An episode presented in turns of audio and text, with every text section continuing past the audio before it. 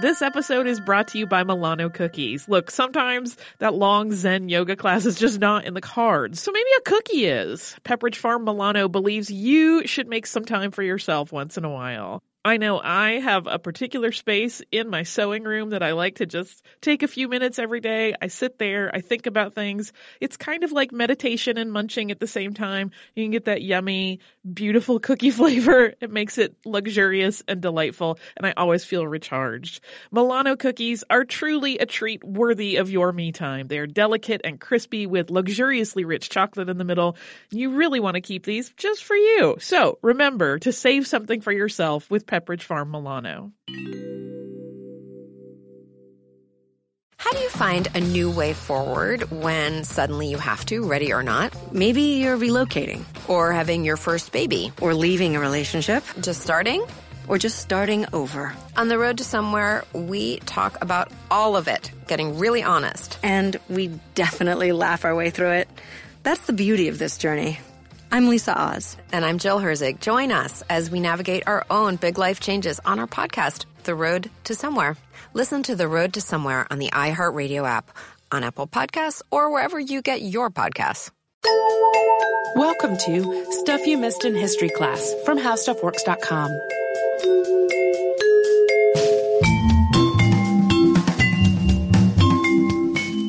Welcome to the podcast. I'm Holly Fry. And I'm Tracy V. Wilson. Tracy, we have not had a Mad Royal episode in a little bit. We have not. So uh, we're kind of due.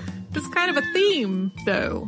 Yeah, we have a lot of them and people love them. Uh, but we haven't done one in a bit, so it seemed like time to circle back on the Mad Royals. Uh, this one, like all of those stories, is really sad in that it features a person who is never really properly treated for their illness, although there was a lot of theorizing and attempts at treating it. Uh, but it's also smack dab in the middle of the Hundred Years War between England and France, which ran from thirteen thirty-seven to fourteen fifty-three. You'll find some accounts that, that want to shift those numbers a little bit, but that's sort of the agreed upon uh, general range, which, yes, is more than one hundred years. Uh, and we're talking today about Charles the Sixth of France. And his reign, because of its position on the timeline of Europe, had ripple effects throughout the histories of both those countries. And uh this stuff is really convoluted. There is so much intrigue and loyalty gaming and power grabbing. And to make matters worse, there are a lot of repeating names. Uh so hopefully I have managed to pare it down in a way that makes sense. But, uh, yeah, we are going to talk about Charles the Sixth of France, who is also known as the Mad King. Yeah, if you looked at your at the title of this in your podcast player and said, didn't they do this one already? Uh, that was Charles the Ninth. Yeah. A lot of Charleses, obviously, Whole, if we got all the way to nine. Il y a beaucoup de Charles.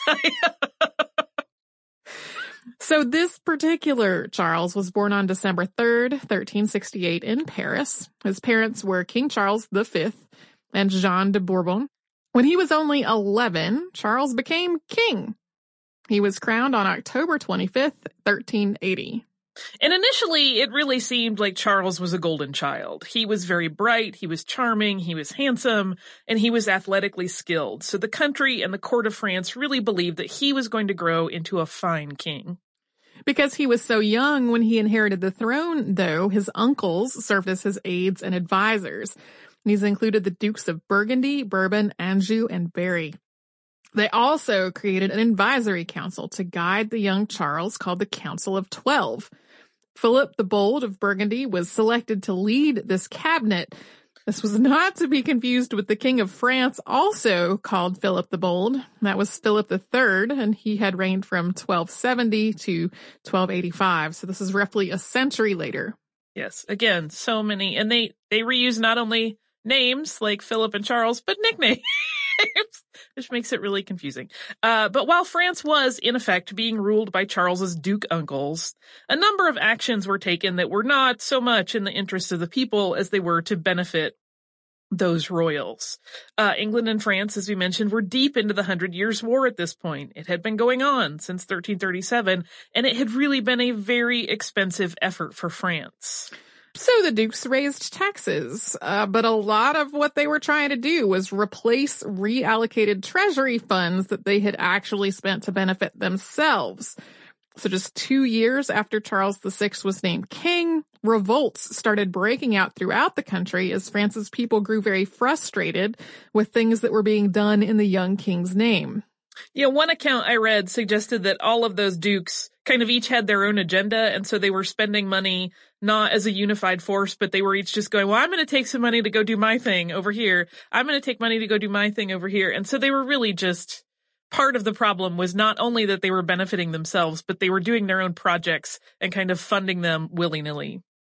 In thirteen eighty-five, at the age of seventeen, Charles was married to Isabeau of Bavaria, and that was a union which had been brokered by Philip the Bold.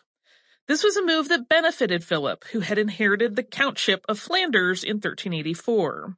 And at the time, England was exerting its power in Flanders, so Philip arranged the marriage in part to ensure that he had German support there. Even though it was arranged, this marriage was definitely not something Charles had been forced into. Despite the fact that he didn't speak German and Isabeau didn't speak French, the young king was instantly smitten when he saw his Bavarian princess, so much so that the young man insisted that the wedding happen as quickly as possible. Three days after they met, the young couple were already husband and wife. And the marriage initially, anyway, went well. Uh, the young couple became known for their entertaining. They were both very attractive and charming. So even if they had not been royalty, in those first years at least, they probably would have been fourteenth century Europe's version of an it couple. In August thirteen eighty-eight, at Philip's urging, Charles backed Jeanne of Brabant in a disagreement with Duke William of Gelderland. Jeanne of Brabant was related to Philip the Bold by marriage. She was his wife's aunt. So he was using his position and his influence over the king to try to smooth things out for his family. But once Charles arrived on the scene, what he actually did was to make peace with Duke William, and that was the end of things. It was not the show of force that Philip and Jeanne had been hoping for. Yeah, I don't think they wanted negotiations at all. They wanted somebody to come in, crack some skulls, and show who was who. And instead it was like, hey, we can work this out, you guys. Uh, just a few months after this, Charles, who was twenty-one at that point, decided that he was ready to govern on his own. So with the help of Louis, the Duke of Orleans, who was his brother, he made the move to dissolve the Council of Twelve. And so his uncles were also removed from their advisory positions. Charles's father, Charles the Fifth, had had an advisory cabinet called the Marmosets, and when Charles took over his reign, he reinstated the Marmosets, which included non-aristocrats as his advisors. Charles sought reform once he started ruling on his own. With the Marmosets in place to advise, Charles began repairing the damage that his uncles had been doing. Slowly, the French economy improved, and the corruption of the royals and their government was reduced. And this is when the nickname Charles the Beloved came to be associated with the king. Yeah, initially it looked like everything was going so great. Uh, in thirteen eighty-nine, Charles made a move that was intended to bring greater power to France by placing an ally on the papal throne. And this was one of those points in history where there were several contenders for pope, and Charles aligned with anti-pope Clement the Seventh. Charles knew that if he could convince Clement the Seventh that he should make a strong move to take the role of pope, and if he assisted, then France would have this really strong ally in Rome. But not everyone wanted the same pope. King Richard the Second of England wished for Boniface the Ninth to become the pope. When word of Charles's plan to install Clement the Seventh as pope reached England, it led to the two monarchs meeting to discuss this issue as well as their country's ongoing antagonism. And Charles managed uh, with Richard the Second to come to a temporary peaceful agreement, and that was the Truce of Lullingham, which put an end to the second segment of fighting between the two countries in the course of the Hundred Years' War, and it actually also led to the longest period of peace within the Hundred Years' War. The treaty also included an arrangement made several years later for Richard the Second to marry Charles and Isabeau's daughter Isabella. Isabella was six when the treaty was signed.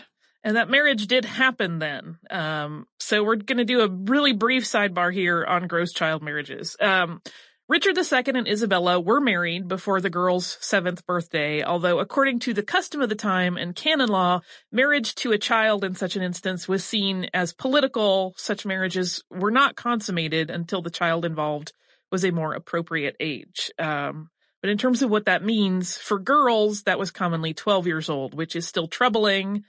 uh, but at that time was pretty standard. But in Isabella's case, her husband, Richard the Second, died when she was only ten, so the marriage was never consummated. And most accounts suggest that he really did treat her kindly. He wanted to protect her, and he felt like, that's fine, we can make this political alliance, and I will wait to make her my wife in actuality. Um, but he died before any of that came to fruition. So because they had not consummated the marriage, she was not considered a queen dowager. And initially, it was a little bit tricky to get her moved back to France. Uh, there was a lot of political maneuvering going on and an attempt to remarry her to the young Henry the Fifth, uh, but she was eventually returned to her parents in France. So we're about to get into the first time that Charles exhibited some truly bizarre and upsetting behavior. But before we do that, we'll get to a word from one of our sponsors. Hey, Holly, we have some exciting news. Yeah, I am wildly excited, and uh, people will have another opportunity to watch me cry at art. Yeah, you sounded so calm, and it's not a calm situation at all. Uh, our trip to Paris last year was really successful, so we're doing another similar trip this year, but this time to Rome and Florence. It's May fourteenth through twenty-first, twenty twenty, and like last time, it is with a company called Defined Destinations, who is planning out this whole trip for us. Yeah, and during that week-long trip, we are going to see some of the great art that we have talked about on this show many times, including Michelangelo's David. We are going to go to Tuscany. We're going to visit Saint Peter's Basilica. We are going to the Sistine Chapel. So it's going to be a fantastic trip. You can get the whole list of places that we are going and information about booking at defined destinations dot com. Scroll down to the Rome and Florence trip with stuff you missed in history class, or come over to our social media. We have posts about it there too. Hey, listeners, I wanted to tell you about a new podcast from iHeartRadio called The Women, hosted by Rose Reed. It is a fascinating and deep dive interview show where Rose talks to changemakers and disruptors, and she finds out what really drives them. So she will ask each of them, what was your first stand, and how do you navigate success and failure? And really, what's the cost of fighting for others? These interviews are really personal, and they're candid, and sometimes they're a little bit crass, but they are always really enlightening. You can listen to these firebrands and take away lessons that will help you navigate your own life and forge your own path. The debut season includes women like Valerie Plame, the former C I A agent who is now running for Congress, and whistleblower and pediatrician Doctor Mona Hanna Atisha, who exposed the Flint water crisis and became the center of a swirling, swirling amount of problems, uh, and the legendary Buffy Sainte Marie, sixties songwriter and activist. Uh, I have personal interest in this show because I adore Rose and I executive produce it, and I think you're really going to enjoy the way that she gets into these conversations that feel like two friends talking, and they are an absolute delight. So subscribe to The Women on the iHeartRadio app, on Apple Podcasts, or wherever you get your podcasts. The first instance of Charles having medical issues which would be associated with his madness was in thirteen ninety-two, and he had in April of that year been quite ill and had lost uh, most of his hair and his fingernails to that illness, which remains unidentified. While he was recovering from that illness, Charles learned that one of his friends had been the target of a failed murder attempt. So in August, Charles began a journey to try to seek vengeance on this attempted murderer who had fled to Brittany. While he was riding to his destination, Charles developed a high fever and also, out of nowhere, stabbed four of his men with a sword. He was overpowered and laid out on the ground, and he started having some kind of convulsions and then fell into a coma-like state. Yeah, he actually may have stabbed more than that, but he definitely killed four of his men.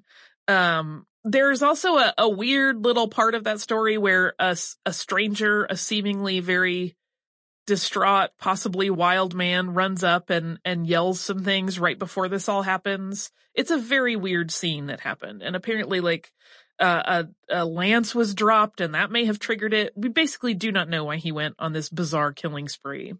But after several days of being unconscious, the young king awoke, and he was treated by a doctor. And he was completely heartbroken when he learned that he had killed four members of his party. He had also uh, injured his brother Louis in the process. And this was, unfortunately, the start of a cycle that would play out over and over throughout the king's life, where he would have these bouts of madness followed by a period of apparent normalcy. About five months later, on January twenty-eighth, thirteen ninety-three, the king was in a serious accident at a masked ball that was thrown by Queen Isabeau. He and several other men had been dressed as uh, so-called wild men, and their linen costumes caught fire when they came in contact with a torch that was being carried by the king's brother Louis, who got too close while trying to identify who the masqueraders were. Thinking very quickly, the Duchess of Berry used her skirts to smother the flames that were engulfing the king, but four of his courtiers burned to death in the incident. This incident came to be known by the grisly name Bal des Ardents, or the Ball of the Burning Men. I had thought about doing a whole episode on this at some point, but like what we just said is most of the information about it. It was a grisly and horrifying spectacle.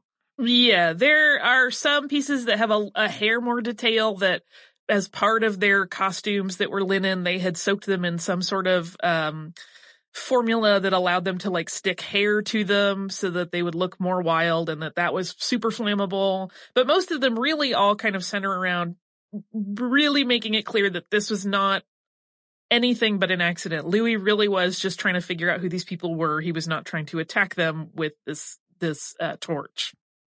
And at this point, Charles was still grappling with his guilt over the August incident in the forest, and this accident only made him more deeply upset. And several months later, he experienced another attack that was very similar to the first one. And this time, a surgeon intervened and trepanned the king's skull to relieve pressure on Charles's brain. And that procedure actually seemed, at least according to record, to work for a while. He felt better, and he did not have another episode until thirteen ninety-five.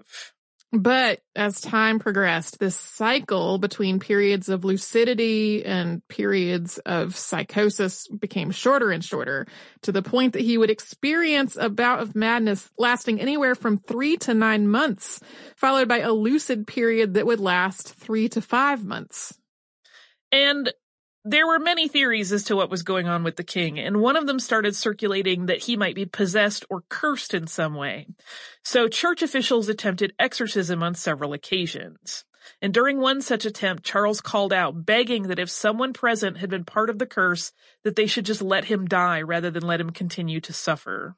These episodes began to manifest with serious breaks from reality, and his delusions weren't really consistent from one episode to another.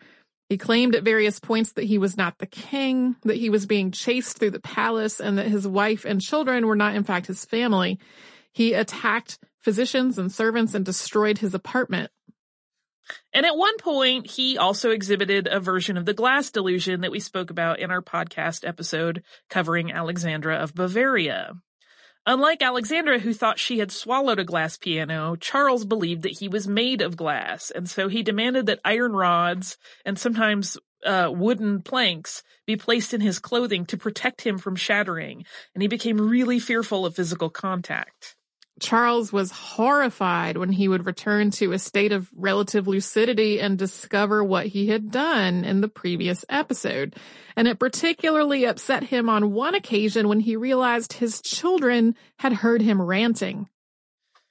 Beginning as early as thirteen ninety-three, so really when this all really started to get serious, Isabeau basically started acting as regent whenever Charles was in one of his psychotic states and leading a regent's council. And Isabeau really has been characterized in a number of ways throughout the years, many of them not flattering. Uh, she has been described as power-hungry, as an adulteress, as self-indulgent, as a shallow woman who only wanted to enjoy the luxuries of royal life. But she really was in a unique position of power, and more modern historians, have, as they've analyzed more of the, the actual documents of the time and not just things that were written kind of in the interim that maybe embellish the story, realize that she was really quite adept at managing diplomacy in the very stressful situation of having a husband who was not only experiencing psychosis, but was very dangerous as a consequence. Yeah, I do want to take a moment to just clarify that the vast majority of people who have some kind of mental illness are are not dangerous. Correct. Yeah, we we have a couple of stories about royalty who were both mentally ill and dangerous, but like those things don't link together inextricably. They're not, yeah, they're not necessarily hand in hand. These manifested that way uh, probably due to a number of factors. But yeah, that's n- never make that assumption.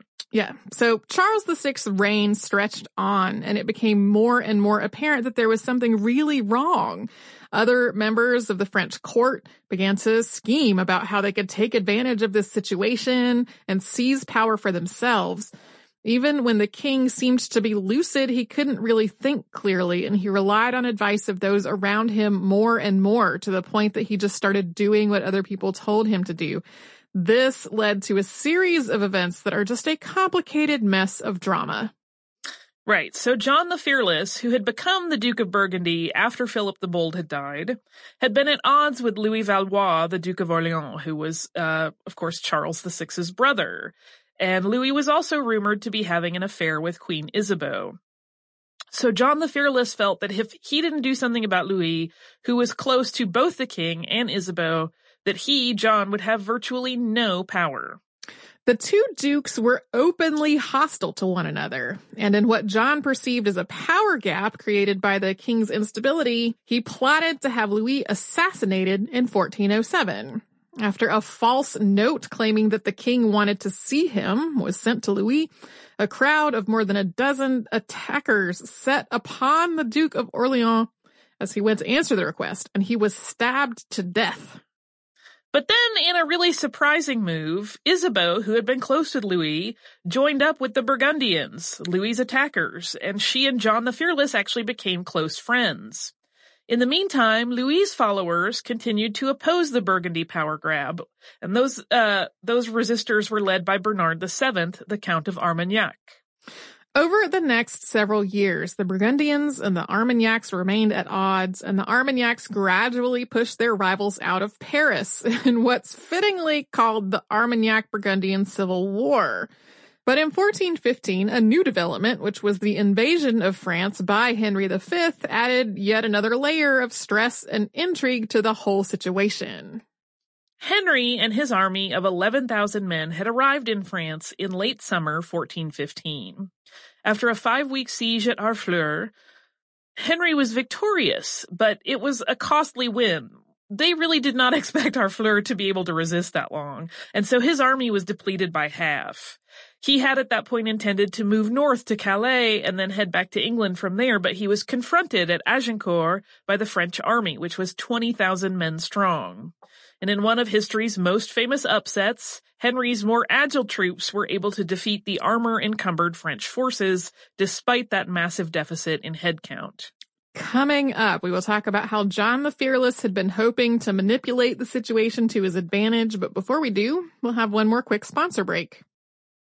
Available now from iHeart, a new series presented by T-Mobile for Business, The Restless Ones.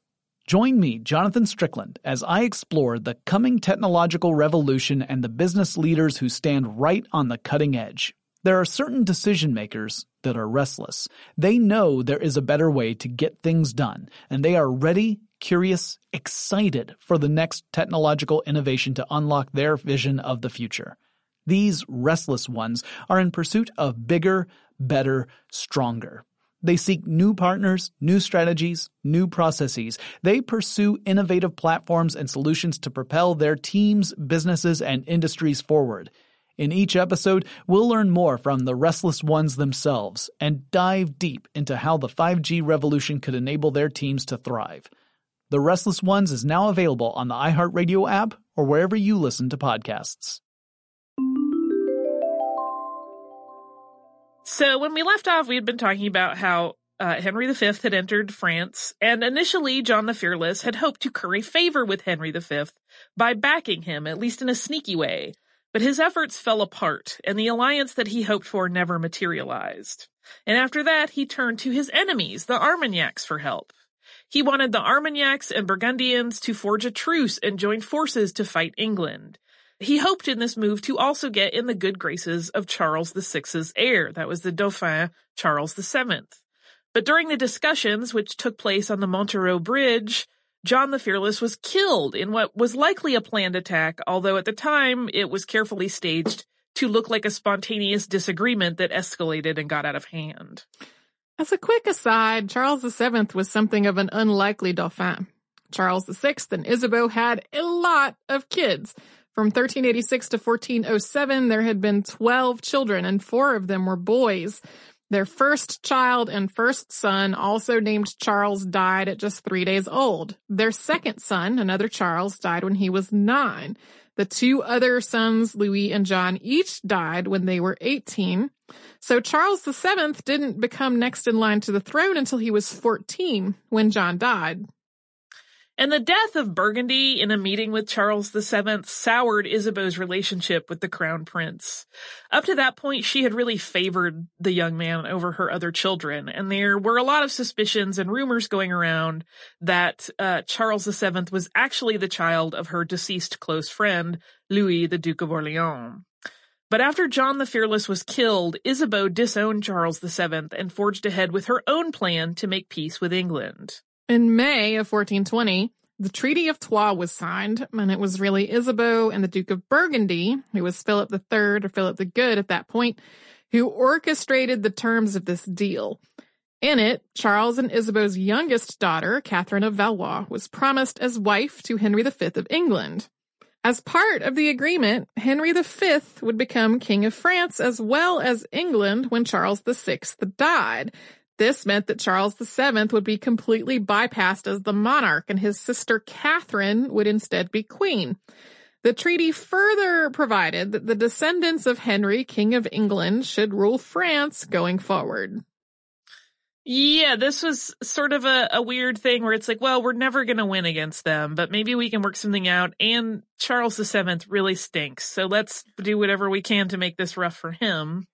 Um, and that way, in making Catherine Henry the Fifth's wife, they were at least uh, ensuring that their bloodline was still part of the, the ruling um, effort in France. And beyond being bypassed, all parties involved in this treaty denounced Charles the Seventh and agreed that he and his followers should not be bargained with in any way, and that opposition to the terms of the treaty, which would undoubtedly come from Charles the Seventh, should be eliminated. But Henry the Fifth, who had been working his way through France claiming territory, continued to do just that after the treaty was signed. And throughout all this, Charles the Sixth was basically out of the game. The people of France were not pleased, and the Treaty of Troyes really set off a couple of decades' worth of unrest. Yeah, they weren't really thrilled with this whole, oh, we're giving the country's rule away to England. Uh, they didn't care that it was a French a French wife that was involved in that. They just felt like they had been completely betrayed. And on October twenty-first of fourteen twenty-two, just shy of the forty-second anniversary of his crowning as King of France, Charles the Sixth died. Henry the Fifth of England had actually already died just two months prior, so that meant that Henry the Fifth could not reign, but Henry's infant son that he had had with Catherine was proclaimed King of England and France. Charles the Sixth's son, Charles the Seventh, was declared King of France by his supporters, though, and for a time, everything north of the Loire was under English rule, while the portions of France south of there were backing Charles the Seventh as their king. Yeah, it's a little more complex than that, but that becomes a whole podcast episode in and of itself. Um... But I want to talk a little bit, because particularly in those later years, Charles the Sixth's madness doesn't get talked about a lot um, because they kind of just started to ignore him in some ways. In total, Charles the Sixth had forty-four documented episodes of madness through his life. So those those instances where he had a psychotic break of some sort. Uh, initially, they were really well documented when this happened, but as his episodes of psychosis became more frequent and longer, there were fewer and fewer records kept about them. Uh, as is so often the case, there's a lot of modern speculation about his diagnosis, and that speculation has included porphyria and encephalitis, as well as schizophrenia. Charles the Sixth was certainly not the first in his family to exhibit some kind of mental illness. His mother, Jeanne of Bourbon, had also exhibited some instability, as had her brother and father. It's also possible that porphyria from Charles the Sixth's French bloodline was introduced into the English royal lineage with his daughter, Catherine. That's one of the theorized diagnoses attributed to King George the Third's madness. Yeah, which we uh, some listeners may know about if they ever saw the film The Madness of King George, which was, again, an episodic instance where he had this psychotic break and some really weird things were going on with him. And then he recovered and was fine again, uh, which it's uh, that that brings up some interesting stuff that goes on later with Victoria and Albert's bloodline. But we won't get into that now. Uh, yeah, it gets so convoluted. And it's one of those things working on this. It's like tricky where you're like, I don't how far do we go in on either end of this? Uh, of Charles the sixth's reign, because it all affects, it's all like this big moving morass, and every gear that turns affects things down the road and is related to things that happened way before. And it's tricky. The Hundred Years War is a very complicated thing because there were so many schemes playing out by so many different people that intersected in interesting ways. But it's not always easy to tease them apart because there was also a lot of fakery going on. Right. Of like, oh, that's an assassination, but really we made it look like we just had a disagreement that went bad. Things like that were happening all the time. It's tricky. And a lot of the history that was written, for example, in like the eighteen hundreds about all of this, when it was, it had a surge in popularity, is really embellished. Mm-hmm. And it's one of those things we've seen happen many, many times where someone will say something like, uh, you know, that's where sort of Isabeau's, um, characterization as being this, you know, licentious woman who took a lot of lovers, which she allegedly did, but we have no real evidence. Um, but that's really where that sort of story picks up steam and, and gets repeated over and over. And, and if you look back at the actual records of the time, there isn't really much. There are hints that she may have had paramours outside of her marriage, but we don't, there's no, no solid evidence one way or the other. So it's tricky. I have completely uh, non-drama listener mail. Oh, good. It's about space. Nice. Uh, it is from our listener, Roger, and he writes, Dear Tracy and Holly, thank you for your recent podcast on Doctor Hugh Dryden. I have worked for the uh, past twenty-five years at N I S T, that's the National Institute of Standards and Technology, uh, as N B S, which was the National Bureau of Standards where Hugh Dryden worked, was renamed in the mid nineteen eighties. This institution has over a century of scientific and engineering excellence, which is widely celebrated here. So I was surprised not to have heard of Dryden, though I knew of the N B S, wind tunnels, the BAT project, and other achievements related to aeronautics. There is an encyclopedic three-volume history of N B S N I S T covering the first one hundred years of its existence, but even this exhaustive reference contains only a few incidental references to this extraordinary man. I cannot offer an explanation for this oversight, though reading between the lines one might conjecture as to the reasons. But no matter the cause, I hope we might celebrate Doctor Dryden's accomplishments more fully. I have nominated Doctor Bill Berry, who was our guest on the show where we talked about him, as a speaker for the twenty seventeen twenty eighteen N I S T Colloquium Series. Uh, which is so cool. I love that idea. And um, Bill Berry is such a font of knowledge. Even as much as we talked on the show, he has so much more knowledge in his head and passion for the subject that uh, he would be a phenomenal speaker. And also Roger enclosed an assortment of postcards and pictures and pages from an account of early M B S history for our amusement, which is lovely. It's such a cool packet. Uh, it came in a very official looking envelope and I felt very fancy. Uh, but it's really, really great pictures about this, uh, pictures and, and documents about this early stage of, of an, uh, a branch of the United States government that maybe isn't always lauded in the ways it should be in terms of what it helped us achieve scientifically. So thank you. Thank you. Thank you, Roger. That was super fantastic to open this morning. If you would like to write to us, you can do so at history podcast at how stuff works dot com. You can find us across the spectrum of social media as Missed in History. Uh, that means on Twitter and Instagram and Pinterest and Tumblr and Facebook. Everywhere. There we are, Missed in History. We also have a website, which is missed in history dot com, which covers all of the episodes of the show ever in archive form. And for any of the episodes that Tracy and I have worked on together, there are show notes. Uh, prior to a couple months ago, those were their own separate pages for each episode, and now they're integrated, so all of the sources are right there with the, the podcast itself. Uh, if you would like to visit our parent site, that is how stuff works dot com, you can type in almost anything you're curious about in the search bar, and you will come up with a plethora of uh, content and information to explore and learn from. So please come and visit us at missed in history dot com and how stuff works dot com. For more on this and thousands of other topics, visit how stuff works dot com.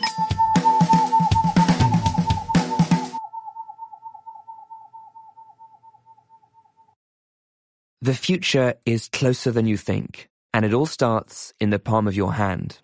You may have heard the news. five G is coming. In this new iHeart series, This Time Tomorrow, presented by T-Mobile for Business, join me, Oswald Oshin, and my co-host, Kara Price, as we walk you through the true revolution in mobility that will change the way we interact with the world around us. Join us and hear just how close we are getting to a more connected future. This Time Tomorrow is now available on the iHeartRadio app or wherever you listen to podcasts. Hi guys, my name is Sammy J. I have been working as a correspondent and interviewer since I was thirteen. And now at seventeen, I am so honored to be the youngest person to have her own podcast on iHeartRadio. It's called Let's Be Real with Sammy J. We'll have in-depth and unfiltered conversations with celebrities, activists, athletes, and influencers. We'll cover topics we're curious about, topics my guests are passionate about, and topics many of us are just too afraid to talk about. I get past the fluff to what's real. We go there, and it's fun, pretty crazy, and very revealing. Listen to Let's Be Real with Sammy J on the iHeartRadio app, Apple Podcasts, or wherever you get your podcasts.